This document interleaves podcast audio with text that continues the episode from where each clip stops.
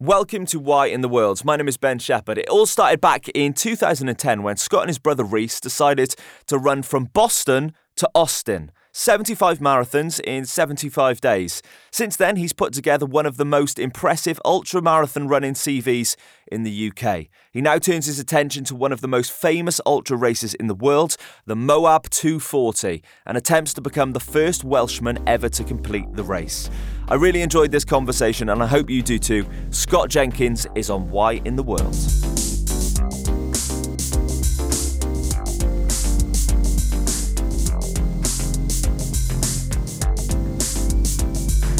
I want to say I'm in a lot less pain this time seeing you than I was last time. Because last time we were. What mile were we at? What checkpoint were you at mile wise? I think it was like 40. Yeah. It was the last checkpoint, so no, maybe like 42. So you were looking good though. Yeah, I was. I was all right. There is a photo though that was taken, which, if anybody ever asks me, doesn't running hurt? I'll just show them. There's a photo of me where I'm like leaning on my haunches with a glass of flat coke looking like I'm about to keel over. yeah, no, it's not easy. It's quite difficult actually. Uh, but it was a sick race actually. Really, really good race. Yeah, it's a really cool race he puts on down there in uh, in Sennybridge. The mountains are awesome, such beautiful scenery, and it was a pleasure to meet your dad as well. Oh yeah, good old Philip, the old man, came supporting for the first time. I don't really know what he made of like how much pain I was in from time to time. I'm not sure he noticed that you were in pain, but he did uh, tell me that he enjoyed a pub lunch and a pint of Magners whilst he was there. Yeah, he always finds a pub. I don't know how he does it. So where did all this start then? Because you've done some pretty incredible things now um, in the sort of ultra running world. Back in 2010, I believe things started properly popping off. What led you to this sort of life? Why in the world? I guess you. Hey, there you yeah, go. Yeah, no, God, I didn't pay him for that either. Seamless plug. I think you know it started back in 2010. Um, myself and my brother uh, had always been into running, playing team sports. Uh, I kind of got towards the end of playing team sports and realised that uh, a Welsh national call up wasn't coming for football or rugby anytime soon. Uh, so uh, decided to focus a little bit more on my running. Uh, and around the same time, my brother was getting into to his running as well. And we used to go out on runs together, training runs, 20 miles, whatever it might have been. And you know, we used to have these conversations where we'd say, "Do you ever go for a run?" And I'm sure you do as well. Where you go for one of those runs and you think, God, I could just keep running forever. Mm. It's not like that every day, of course. We just kind of had this conversation where we said, well, wouldn't it be great to see how far we could go? And at the time, I was working as a, a personal trainer in, in, in South Wales, and I was uh, involved with like a Healthy Hearts group. It was Phase Four Cardiac Rehab.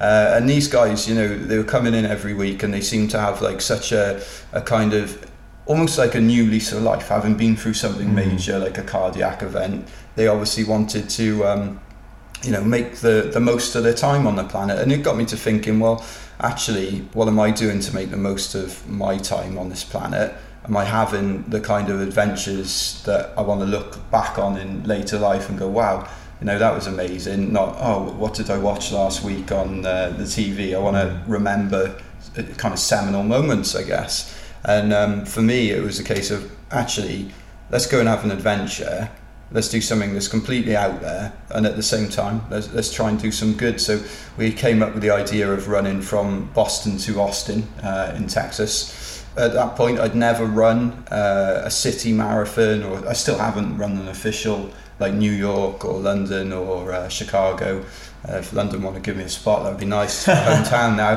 but I've never done one of those races, and uh, I still haven't. But we just said, well, you know, we'll learn on the hoof. So we flew out to Boston. Me, my brother, um, our friend Rusty from Texas, John, our other friend from Texas, and our other friend Adam, who were to be our two support team during the event, pulled up Google Maps first day in Boston.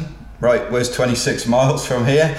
And did the marathon. And then at the end of the day, the guys met us in the car, went to the nearest town, tried to uh, negotiate hotel rooms uh, based on the fact they were doing the event for charity. Very supportive out there in, the States. People were so friendly to us.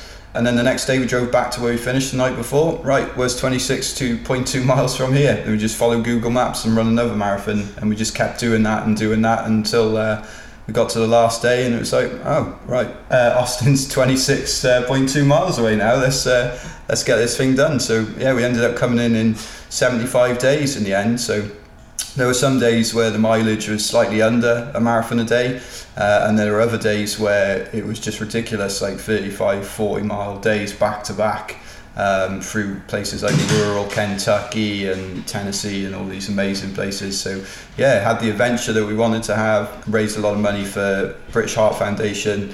Uh, Help for Heroes and Salute America's Heroes. We all chose uh, a charity each to, to support, and from there, it's just kind of uh, snowballed into this uh, right, what are we going to do next for charity? What's the next adventure? It's become a lifestyle for you, for sure, hasn't it? It's evident to see that if people follow you on Instagram or any of your social platforms, that it is not only like a love and a passion for running, but it is actually a lifestyle for you now, I think. Over that 75 days, then, let's just focus on that event a little bit to start with.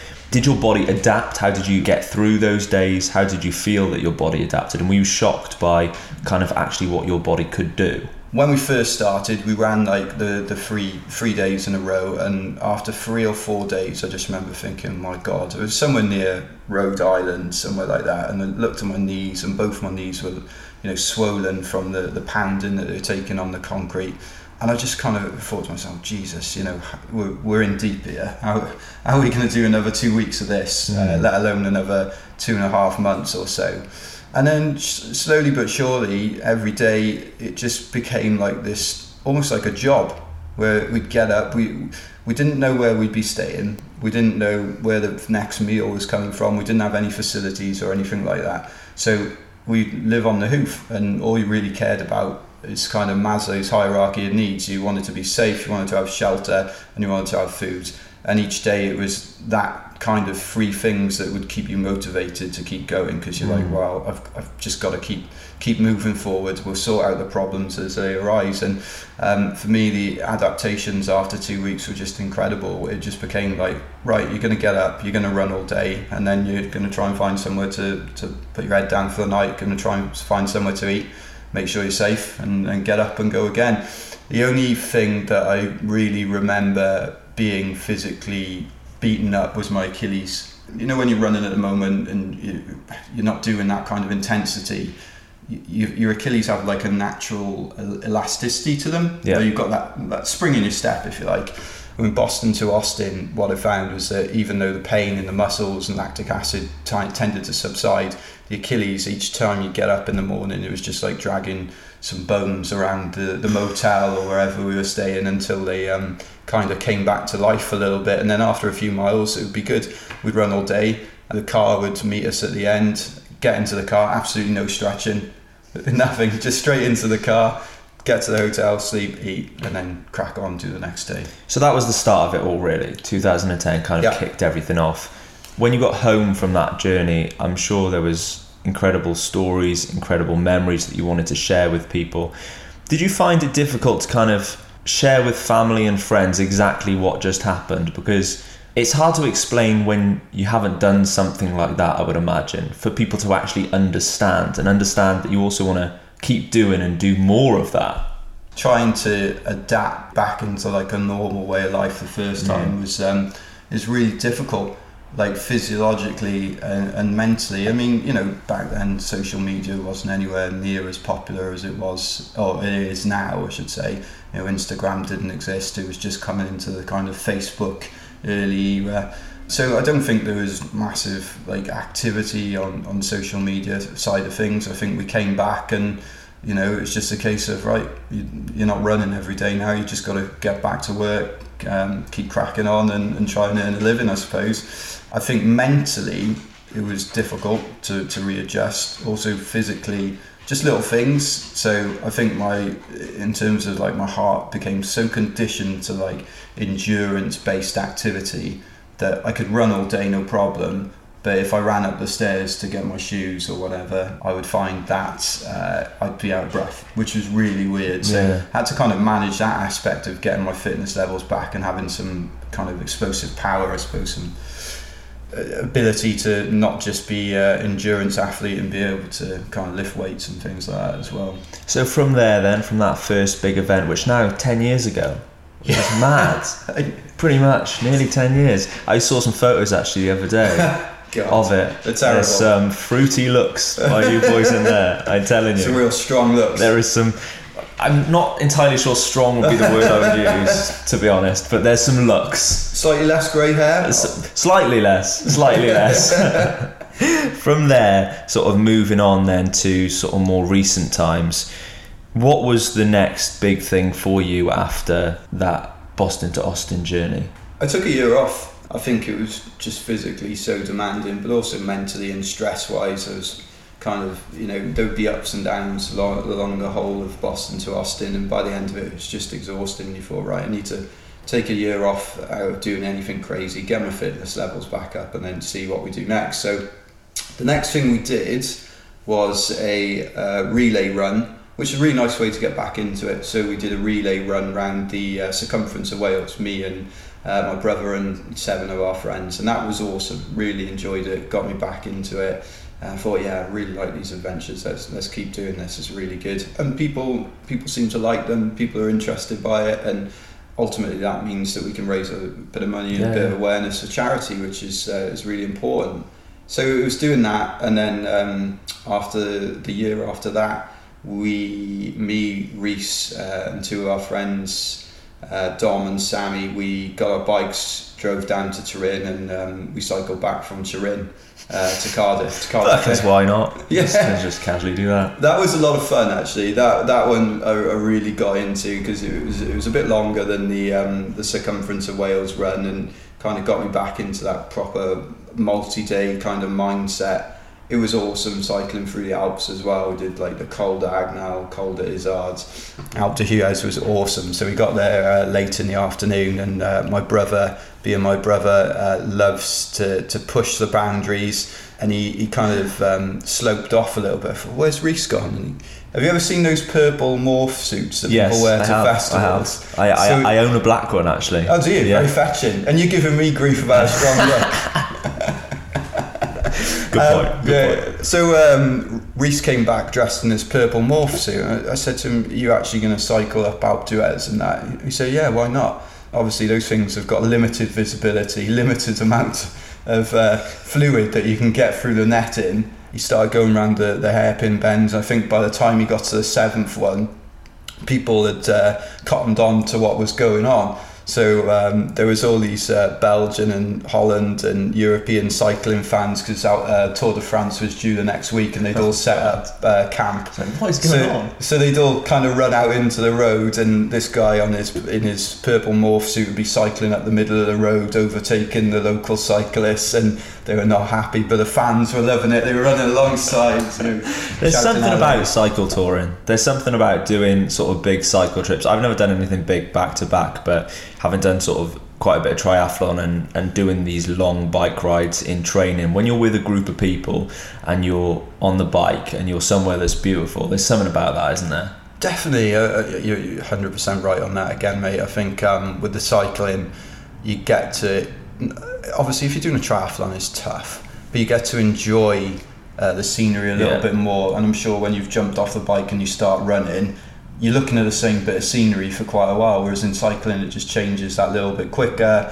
Uh, there's a, that bit more of excitement because you're going faster. Uh, you've got to think a little bit more. Whereas in running, you kind of you can turn your mind off and just put one foot in front of the other sometimes. Do you ever have people say to you, oh, come on, buddy, like, you've done enough now, you don't need to do anymore? Yeah, all the time, all the time. People in work as well. They they love it. They go, "Oh yeah, this is Scott. He does a bit of running. Uh, yeah, he's a bit crazy, or he's mad. Why on earth would you want to do that kind of thing?" I get it. You know, not it's not everyone's cup of tea. You certainly you have to have a, a certain mindset and a certain kind of aspiration to, to want to go out there and challenge yourself, I suppose. But it comes back to my point at the beginning, you know, when we're on our, our deathbeds and we look back at our life, what do we want to be proud of? We want to be proud of, you know, your family and the relationships you've built, but you also want to be proud of the, the things that you've achieved. Um, and I personally believe that if you can be proud of those things that you've achieved and you've helped other people along the way, then I think you might well be contented as you get towards the end of your days. I can't remember who told me this, but it's something I kind of stand by quite heavily, and I've said a few times on this podcast actually. I think it's all about building that life CV. You want to build something that you're going to be proud of when you look back. This life CV, I've done this, I've done that, I've been here, I've been there, like make memories. I don't get how people don't get that. if that makes sense. yeah, exactly, exactly the same thing. So that's when when people say to me, "Oh, you must be mad," I'm like, "Am I the crazy one because I want to make these life memories, this life CV?" Or are you the crazy one because you you, you want to sit on the sofa and, and watch Love Island or, or whatever it might be? You know, you won't remember those things, but I, I guarantee you, you remember doing a triathlon or running a marathon or doing something that was an adventure, but also some good at the same time. Yeah, exactly. And I suppose you do have to look after your body a little bit as well, which sometimes is hard. Do you struggle with that? do you struggle with the recovery element? Because I want to get onto this actually in a little bit, but you don't stop. To be honest, yeah, I, I do struggle sometimes for sure. Um, the recovery element being this morning some croissants and pastries that I'd uh, nipped out to the shop to get for your arrival, Ben. Ah, Danish as You're well. a good man. nice. You're a good man. It's got some nice icing on it. So there's two points this year where I really struggled. So the first time was coming back from Death Valley crewing for Rhys. I decided to go up to Tahoe and pace for my buddy up there in the Tahoe uh, 100. He did absolutely awesome, uh, but really emptied the tank uh, doing 20 miles with him towards the end to get him under under the 24 hour mark. And was so happy for him that he, he was able to achieve that. But then I got on the plane, flew back to the UK. I think I had a day or two uh, back in work, back into the thick of uh, the day-to-day job, and then I found myself like somehow transported down to Bristol on a train at the start of um, Bristol to London 145 uh, mile race down the canal there. I did that race and it was really really taxing, uh, both on on me but probably more so Rhys because he obviously just run uh, Badwater, and a week later he's doing another 145 mile race, and it took its toll. The first 20 miles, I, w- I was being sick, then Rhys was being sick, and we really had to battle to get through that one. Definitely, I think you, you need to take those breaks after the the big events, if you like, and I've got a theory on that now in a second, which I'll, I'll, I'll chat about. But then the other time that I've really struggled is uh, after the last race, which was at the back end of August on the bank holiday, the Liverpool to Leeds uh, canal race. Went really well, really pleased with how the race went, but physically, two days later, generally I was back in the gym, like stretching, I was doing weights. Uh, I think I did a bench press the, like two days after, and I was like, oh my god, that's like actually up there with probably Working on those beach weights. yeah, get, you got to get those beach pods. You can't have those twiglet arms. No way. I, I yeah did this training session. I thought, oh great, I f- feel really good. No no aching in my bones, in my legs, or anything. No no aching muscles. And then about three days after that, I went for a run. I just felt so lethargic. No pain, uh, except for a couple of blisters, but just a kind of underlying lethargy that I couldn't really shake off for a week or two. And it's only in the past week or so that I've actually been able to start ramping up my training again and, and really pushing myself over shorter distances. Um, and I'm trying to keep my fitness levels where they were at the back end of that 130 mile race so I can carry it into the next one. So my theory that I was kind of alluding to is that it's much the same as like lifting weights. So if you were a power lifter or a CrossFit uh, person, you were doing a, a one rep max for a deadlift, you might do that once in a month, maybe twice at a push. Not because physically you're going to ache afterwards, you might for a day or two, but because of the overloading of your central nervous system. And I think it's the same thing with these ultra marathons. You, you are going to the absolute extreme. You're emptying the tanks. You're putting so much strain both on your your muscular system, but also on that central nervous system that uh, when you come off these races, you may feel fine, but I think you you actually do need to force yourself to say, well, let's just taper it back a little bit Mm. here. Uh, and I'm hoping I'm right on that. I'm soon going to find out in like two weeks' time when I go to race. So um, hopefully I've, I've kept it at the right level. Got some longer runs now. There's a start building up, and then I'll uh, yeah drop the uh, the levels down a little bit before the race. It's super interesting, kind of looking at different theories about ultra running because although you know running long distances has existed for as long as humans have existed for, actually running the distances people are running now competitively hasn't really existed for a huge amount of time to the masses. No. Like loads of people are doing this now. So when we come to our old age and when we can look back at that life CV, it's going to be different and it's going to be very interesting to see how the body actually has coped with that throughout a long period of time and like you said not only talking muscular but talking like nervous system and mentally mm. as well. Do you worry about the future and worry about your body and worry about if, if the stuff you're doing now is going to play a taxing role? Yeah, definitely. Uh, I think it'd be foolish not to, to worry about it. I think in my line of work as well, in, in terms of uh, orthopedics, uh, It's almost like a comedy sketch it is, isn't that it? you like basically sell fake knees. I think I said to you earlier that sometimes I talk to surgeons and they they ask me about the run-in side of things, and you see them kind of eyeing eyeing up my uh, my knees like uh, a fine fillet steak. You know, I'll see you in ten years' Oh, time, kind of. thing. Yeah, well, uh, do you fancy some bilateral knee replacements, Mr. Jenkins? Um, I do worry about it. You know, osteoarthritis is a, a degenerative condition, um, and there's no doubt about it. At some point in my life, you know, at some point in most people's lives, they're going to suffer with symptoms of osteoarthritis. However, how we choose to get there is the important thing. So, whilst I'm active and people say, "Well, you know, what about your body? You're going to wear your body out." I'd rather be active wearing my body out than live a sedentary lifestyle and just sit on the sofa eating Doritos. I do like a Dorito chili heat wave. yeah, thank you. Amen to that. Great, Very great, so, great flavour. so. I just think that it would be missing out on life if I didn't go and have these adventures. Um, and I'd much rather, as I say, wear my body out through activity than just through sedentary lifestyle. And in my experience of going into operating rooms, you see a hell of a lot more people that are uh, overweight or obese uh, having joint replacement than you do from people coming in having done ultra marathons. People don't think that you can have a good life and enjoy yourself when you're doing stuff like this as well. Actually, it's just a different way of socializing, isn't it? Yeah. Actually, doing this sort of thing, you meet like minded people, you can go out and have a few beers. I know this year you were out on Ibiza for a bit you, before a race or something like Well, that. me, it was somebody else I think took over my social media just for the weekend. Of course. It, it of was course. brilliant. Yeah, uh, do you know what? I'd never been on a lads' holiday like that before, and um, it was certainly uh, eye-opening. I think it was actually harder as an endurance event for me than uh, running these ultra marathons. I mean, these guys are, are up to like six a.m. You know, going to nightclubs and stuff by like ten a.m. You these days. knackered. I'm getting on a bit. I've got some grey hair, and um, by these, yeah, I want to be in bed at like ten o'clock so I can sleep and run the next day. The point is, you can still enjoy yourself, can't you? Oh, definitely, definitely. You can still have a good life and still do fun things and go to the pub in the afternoon and have a few beers if you want to go to the pub and have a few beers. Actually, probably better because you don't have to worry about the calories because you're going to go out and Yeah. run it off the next day. great way to take the edge off the pain as well. You know, we were talking about whiskey earlier. Enjoy a enjoy a whiskey as well after a long run, and a Nando's as well. A whiskey and a Nando's. Can't go wrong. There's, there you go. The Scott Jenkins recovery strategy right there. The Canal Slam.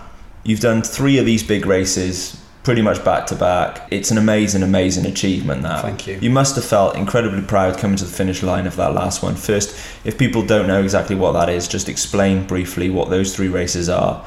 Thanks for the kind words, mate. I really appreciate it. Um, so the Canal Slam uh, in the UK, there's three uh, canal races down the uh, the long canals of the UK. So if you're familiar with Peaky Blinders, the first one is uh, the Grand Union Canal from Birmingham to central London. It's a 145 mile race that takes place in May of every year. Then there is Bristol to London, which takes place down the Kennet and Avon Canal. That's another 145 mile race. Although I will say this, when I got to the end of uh, Bristol to London, my Garmin said 152 miles. I don't trust anybody that sets ultra races. No. I just don't trust them. Because I did this 75 mile race this year. 75 miles? No. And then you speak to the guy after, he's like, oh, Yeah, there's Yeah. just a shrug of the shoulders Yeah, and a, well, you're getting more for your money, aren't you? Yeah. So you know, don't complain. What are you complaining about? Tough races, really tough races, and then the third one is um, Liverpool to Leeds. So uh, that's at the end of August. So uh, basically, these races take over, place over you know four months, and they're pretty t- tight turnarounds to, to get them done. Really, really cool courses. People sometimes kind of look at them and go, well, it can't be that hard, it's all flat. And I can assure you that it's actually really difficult running on the flat for 145 mm. miles because your gait cycle it's never, totally never changes. Um, so, yeah, they went really well. Uh, as I said earlier, the, the second race was particularly difficult, um, especially coming from Death Valley where it's like 52 degrees Celsius back to Bristol where it's chucking it down with rain and it was uh, you know a smidgen over 15 I think. It was a massive temperature change. There's a few places I've been in Bristol that you could probably refer to as Death Valley to be perfectly honest.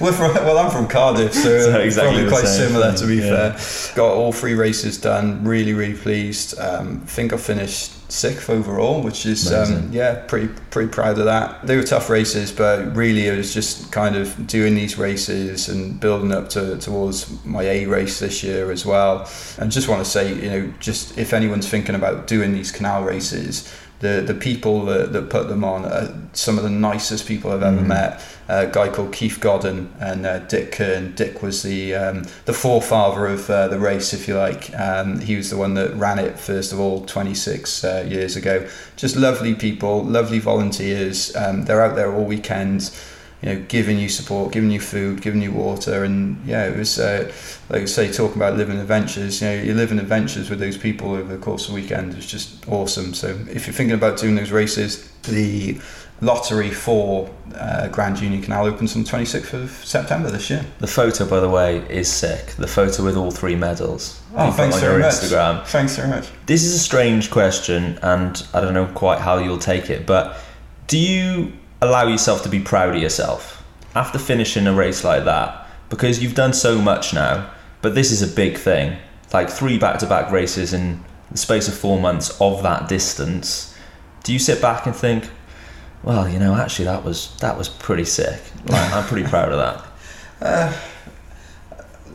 I suppose, yeah. I mean, it's a good question. Like, uh, I'm really proud to, to have done them, but I don't think it's anything that you know. I was even putting up the, the photo of the, the three medals, it kind of goes against my character a little bit, but I'm kind of proud of them at the same time because I know how hard I worked to, to, to get those medals. So, um, yeah, I, I suppose quietly I'm, I'm quite proud of it, but I'm not one of those people who likes to walk around going, "Oh my God, did I tell you what I did last week?" People just tend to ask me about it occasionally, and it's really nice to talk about it on these, you know, podcasts with you. But um, yeah, it's just uh, it's another summer, another another three races done, and it just um, becomes normal, doesn't it? I suppose. Kind of normal. I mean, the medals are over there. If, for your listeners, they're just kind of chucked on top of the microwave. They're yeah. not pinned up on the, the whole wall when you come in or anything like that. They're really heavy, really nice medals, but it's just a bit of metal at the end of the day. It's all about the memory, mate.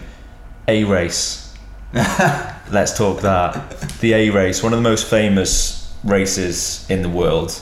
I think over the past three years, it's really gained like huge, huge notoriety. You're heading out to Utah yep. to do the Moab 240. Was this something that you have had in your head for a while? Yeah, so um, I'm super excited about Moab, by the way. Super excited. Well, I'll talk about the scenery and stuff in a second, but um, it's something that I wanted to do since I saw uh, Courtney Dauwalter absolutely Savage, rip, by the way. rip it up. She's just incredible. She won by 10 hours won by 10 hours, set the course record in 2017, 58 hours, which is obviously we haven't even talked about the distance yet. It's a 240 mile race around uh, the Utah desert. Um, for those that, that, haven't seen it, Google Canyonlands National Park, uh, La Sal Mountains. You know, you're starting at an altitude of 3,000 foot odd above sea level. It goes up to like over 10,000 foot uh, back down the other side. Weather conditions, you know, you're looking at 25 to 30 Celsius in the day. At night, it drops below freezing. So the massive like swing in temperature, massive swing in um, altitude. It's just going to be a really difficult race, but what she did is just incredible. Beat all the guys, you know, by 10 hours, set the course record, 58 hours. I mean, it's just astonishing. And you don't make it easy for yourself, do you? No, definitely not. Definitely you pick not. these races. Uh, do pick them. Yeah, I do pick them. Um, but again, I think it comes back to that adventure piece. So there's certain races that I'm sure other people would love to do because it appeals to them. I think in terms of Moab, it just appealed to me. I remember watching like um, cowboy films and stuff when I was growing up and just seeing like those vast kind of American skies with like the red rock uh, bluffs and the mountains and canyons and thinking, wow, it'd be cool to see that someday. And then all of a sudden I saw this race and I was like, I've just got to go and do this race and um, see what it's all about. I mean, 240 miles. The furthest I've ran in one sitting is 152. So it's a, a long way on top. Um, but it's going to be so challenging, so exciting at the same time. I'm As we're sitting here, it's the 21st of September. Talk me through from now until you toe that start line. A lot of work. I've got a lot going on in work, uh, in my day job, which is great. Um, and then outside of that, it's just training and trying to get myself in as best physical shape as I can be. So I've got a, a great coach, a guy called Lawrence Cronk, who does my training um, through his company Endura Prep, and basically they um, they do my plan via, via Training Peaks app and each day I just log onto it and try and execute on the training plan. So I'll be training every day until I get on the plane. I'm going out on the 4th of October to Denver, flying into Denver, and then going up into the mountains uh, of Colorado, which are about 14,000 feet, some of them. So just going to hike around, get used to the altitude, and hopefully the theory being that I can, um, when I drop down to like 3,000 feet, it's going to be a lot better than coming from sea level in London. One of my favourite things pre-race is um, the kind of um, expedition shop, if you like. So going to buy all the food that I think I need, um, buying kit, things like that. Uh, well, you saw earlier we had a nice, nice delivery of some trainers this morning. But two pairs. Two, two pairs. Two it's only supposed to be one pair, Scott. so uh, for your listeners, my wife is. Um, we, we've just moved house, so my wife is watching uh, what I spend on kit and just keeping me on the straight and narrow in terms of uh, not going over the You're top. like a dog with the tail under its legs. When yeah. said that. I needed a nine and an eight and a half as well. yeah, well, to be fair, like my trainers that I, I'm just going to get this out there so your listeners, so she can't argue with me at the same time. so my uh, my 8.5s that I wore on um, Liverpool to Leeds are, are battered, like the tread's gone on them. So I needed a new pair of 8.5s anyway, so I bought the 8.5s and then I was chatting to my friend yesterday and I said, you know, I'm going to need another bigger pair of trainers as well. So do I go up one size um, and then try to run the whole race in one size, or do I go with what I know for most of the race and then go up because your feet are going to swell, swell, so much? Yeah. So I ended up kind of verging on the side of caution and buying both sizes so that uh, hopefully my feet stay in shape for the whole race. What is it about these races through areas of beauty that you love so much? I mean, maybe I've just answered my own question there. Obviously, they are areas of beauty, but you do pick these races and you've been back to places a few times that are just absolutely stunning. Are you drawn to like the mountains? Yeah, I think I am drawn towards the mountains more than, than anywhere else. I just love the kind of. Um, visceral experience of being in the elements, you know, not knowing what's around next corner, climbing up or hiking over a mountain and seeing the vista or the view from the, the top is just incredible.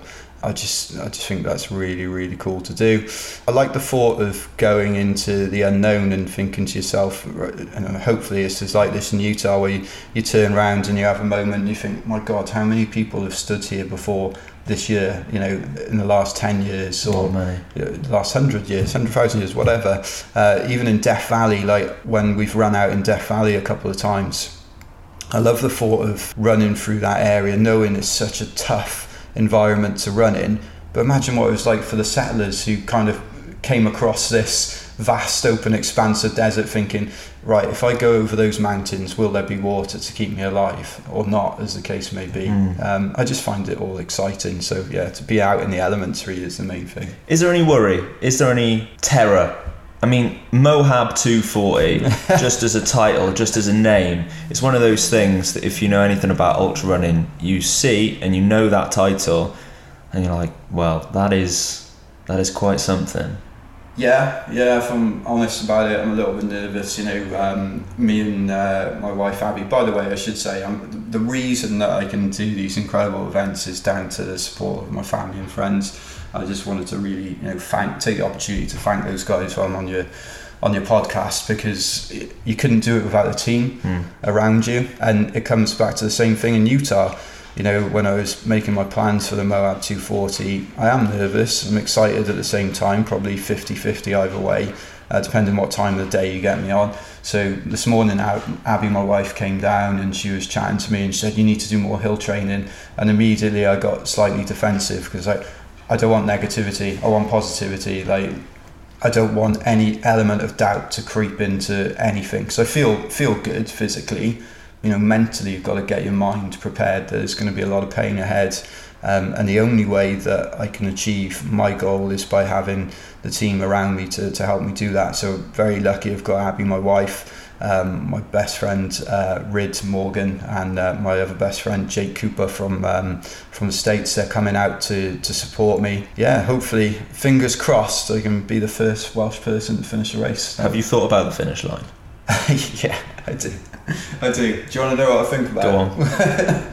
Well, number one, I'm never going to say no to that question. By the way, do you want to know what I think about? Yes. well, course. when you do an ultra, you get a lot of dark thoughts through your head as well, of course, and crazy thoughts and hallucinations and all sorts. So, I have thought about it. Number one, I thought, how on earth am I going to get my post-race Nando's?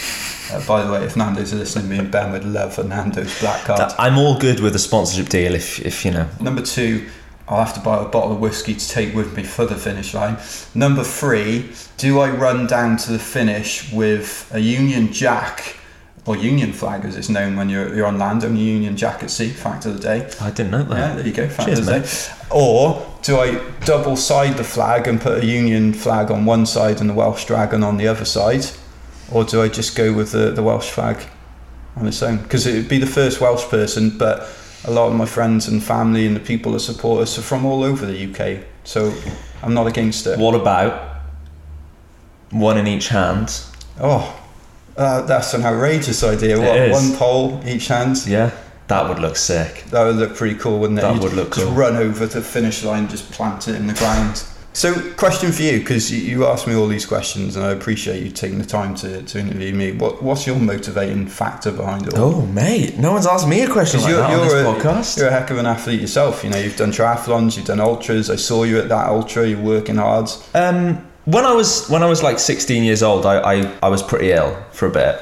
I had an abscess in my spine, L2, L2, L3, mm-hmm. um, in sort of the disc, and it was eating away at the top vertebrae and the bottom vertebrae. It couldn't do any operations or anything because it was close to the spinal column. I was very active at that point in terms of like played a lot of rugby. Um, was starting to get into my fitness. You know, I was a kid. I was still carrying a bit of puppy fat and all of that, but it was kind of I was growing in and that all that was turning around. When that happened, I was in hospital for a, a decent amount of time, like a bit over a month, and then there was a big a big period of recovery following that. And uh, I've thought about this a few times quite recently actually because I do like to go back to back and I do like to always have something to look forward to to try and do athletically because I feel like like you I want to keep doing stuff and keep pushing what I can do. And I enjoy it as well and I enjoy the camaraderie and the meeting the people that I meet. But I think it all probably stems from that moment and the fact that you know if I'm being quite honest there was a point where if it had gone on for longer you know, it could have been that I would potentially like not be able to do these sorts of things mm-hmm. in the future. You know, I just thought maybe that was a bit of a turning point for me to think, well, why not just work hard and be nice and smile and have fun and just do the things you want to do. Do you think that your injury, your your, your, your sickness in the L2, L3 vertebrae, did that contribute having that kind of period off where you couldn't do these kind of things? Do you think that kind of yeah. motivated you to? Yeah, yeah, definitely. I was always very active. Like I was always brought up in like, um, you know, like a very rural family and a very rural lifestyle, and was always, you know, a big fan of the outdoors and loved the outdoors. Uh, but not being able to do it and realizing that you can't take this stuff for granted. Definitely. And I think sometimes people do, and that's why I think becoming overly competitive sometimes can also take back from the enjoyment of what you're doing yeah. and the sort of experience. Um, I was speaking to someone recently who was saying to me they don't want to get competitive because they'll lose the experience, and the reason they do this stuff is because of the experience. If you are enjoying the experience and then are able to be competitive at the same time, I think that's yeah the best of both worlds. But sometimes you can't do that. You don't want to become overly competitive to then get rid of the experience. Like when you're out in Moab, you want to be seeing and being and being very present where you are. Yeah. You obviously, your overarching goal is to get it done, become the first Welshman to get it done, but you want to go out there and you want that experience. You want to enjoy it. Definitely. And if you can be competitive at the same time, That's awesome. all great. Yeah. So yeah, I think going back to the question, I I definitely was taken out of being able to do anything for about a year.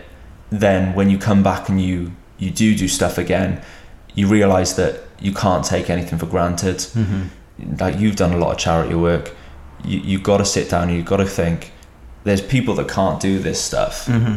so why not do it if you can do it, kind of thing. I think that's kind of the overarching feeling of everything.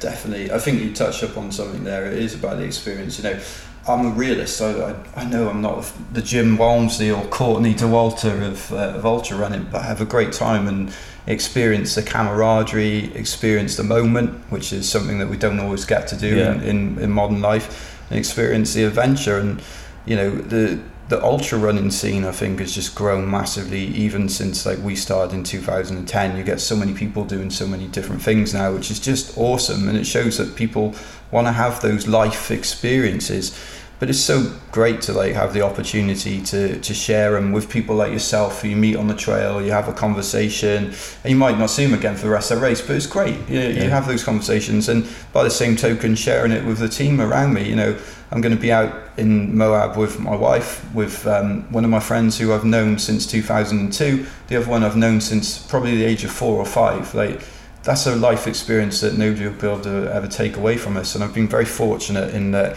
I've been able to experience those things with my with my younger brother Rhys, of course. I think the other like motivating factor for me is that a couple of years ago, I um, was very lucky. Um, my my employer Johnson Johnson arranged for me to go out to Ethiopia on a charitable mission for a charity called Operation Smile.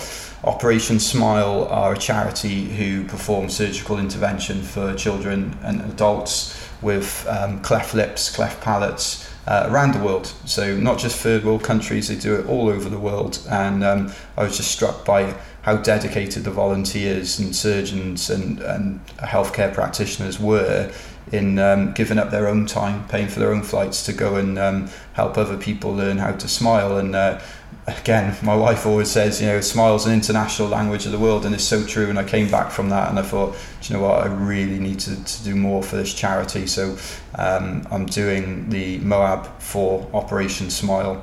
Um, I kind of work as a, an ambassador for them to raise awareness, raise funds for, for their charity. And if any of your listeners uh, are considering looking at a charity to, to get involved with, an Operation Smile is a great cause. Obviously, we're ahead of Moab here. Yeah. We're a few weeks out from the start date. Um, by the way, if you do want to donate, we will put the link in the description box of the podcast. We'll also share it on our Instagram at Why in the World Pod. Ahead of Moab, we've chatted everything about to this point. I feel like Moab's going to be a big experience. Yeah. So if we get this episode out before Moab, then we'll sit down following Moab. We'll chat about to do that. that. I'd love to do that. Come And we'll back just on uh, and debrief. Yeah, exactly. Tell you how I got that Nando's, the whiskey, and uh, which flag I went with in the end. Mate, you're a legend. Huge good luck out there. Thank you so and much. uh, we'll speak to it following. Thank you so much for having me on, and um, yeah, it's been a real pleasure chatting to you. Legends. Thanks. Appreciate it.